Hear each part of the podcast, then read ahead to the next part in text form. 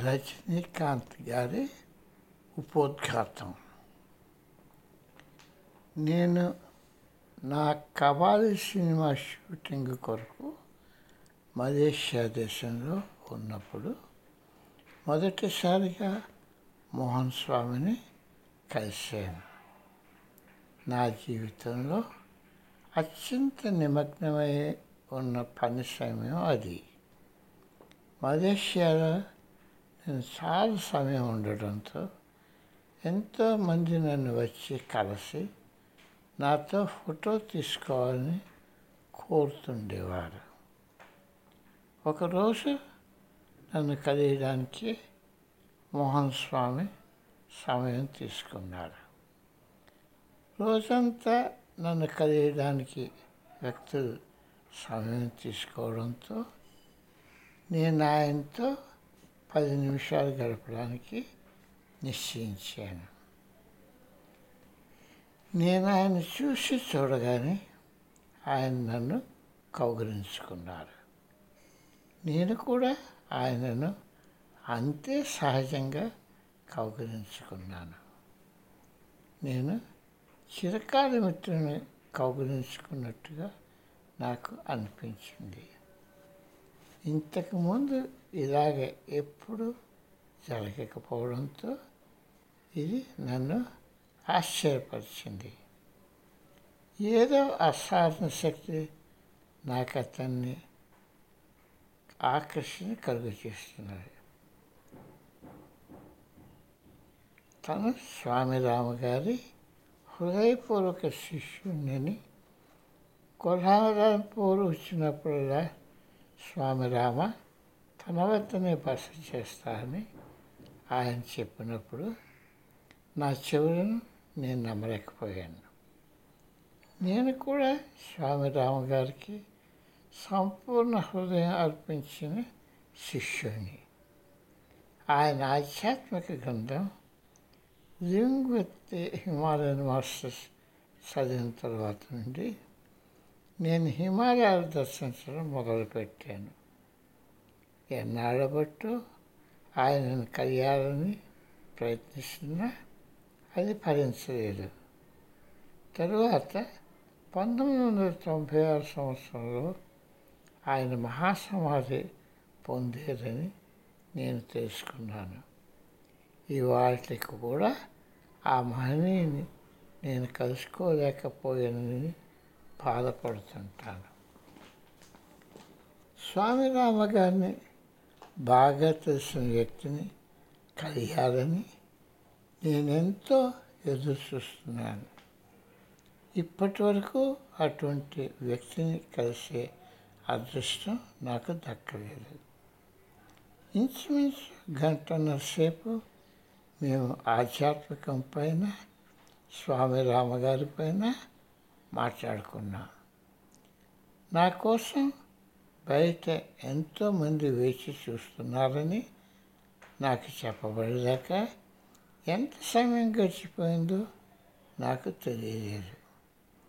మరుసటి రోజు షూటింగ్ పూర్తయ్యాక ఆయన ఇంటికి రావడానికి నాకు అనుమతి ఇవ్వమని నేను అడిగాను.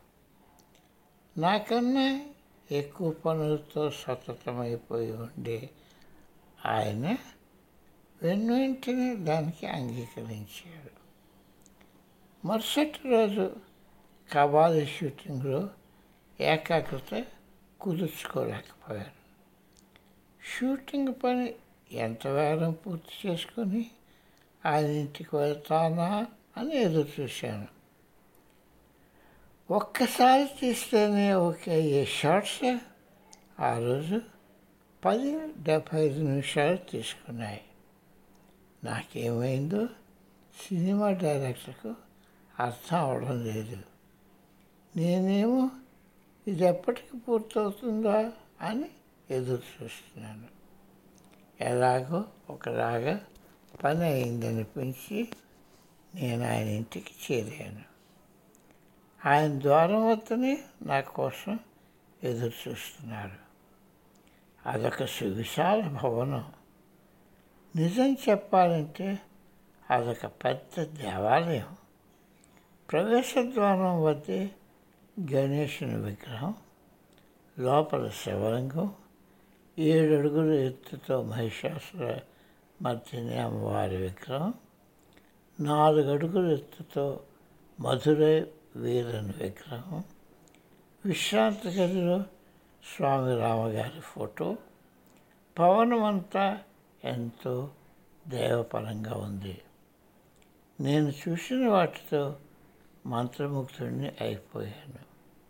అందున మధురైన వీరని విగ్రహంతో అటువంటి ఎత్తైన విగ్రహాన్ని ఇప్పటి వరకు నేను ఎక్కడా చూడలేదు. అతడు తన గురువు గారి దగ్గరకు ఎప్పుడు తీసుకొని వెళ్తారా అని నేను ఆలోచిస్తుండగా నా ఆలోచనలు ఆయన పసిగట్టినట్టు మోహన్ స్వామి నన్ను ఆ గదికి పిలిచారు. ఆ గది చూసాక నా మనస్సు నిశ్చయంగా ఉండదని ఆయనకు తెలుసును.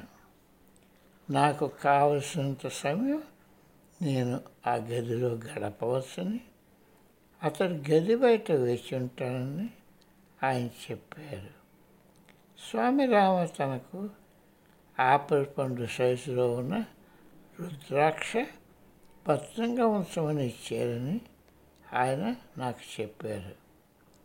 దాని ప్రక్కన ప్రతినిత్యం ఒక దీపం వెలిగించి ఉంచుతానని మోహన్ స్వామి పేర్కొన్నారు.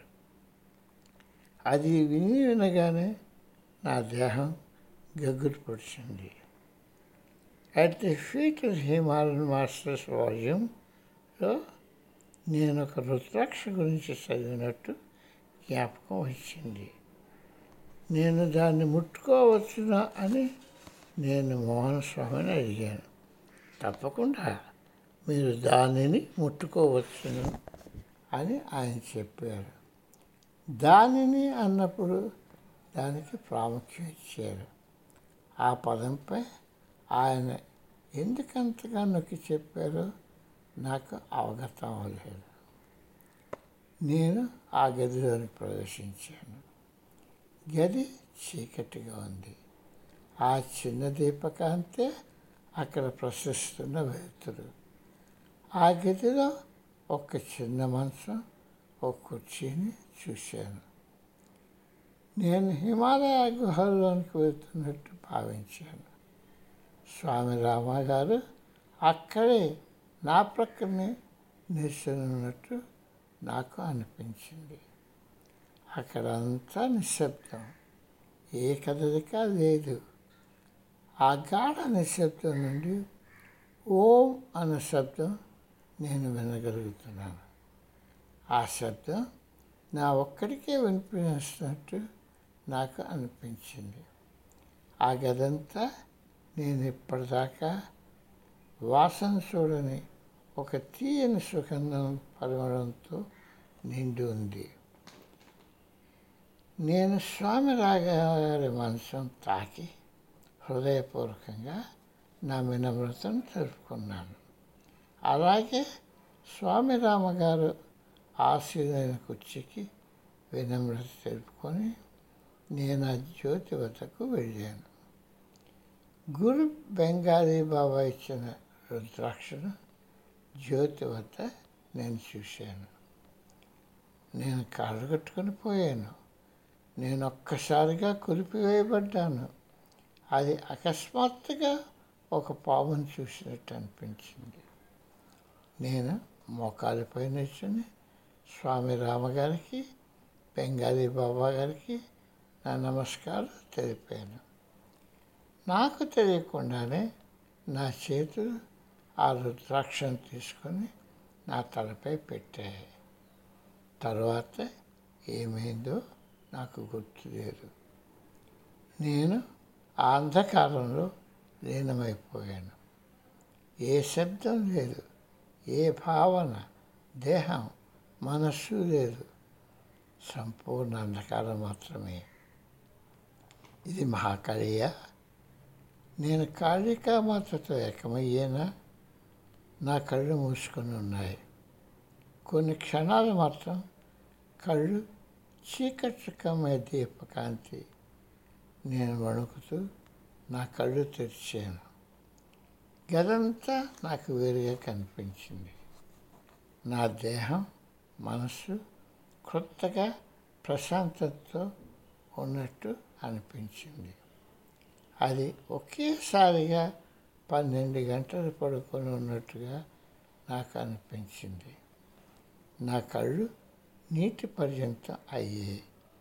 విశదీకరించలేని పరమానందాన్ని నేను అనుభవించాను.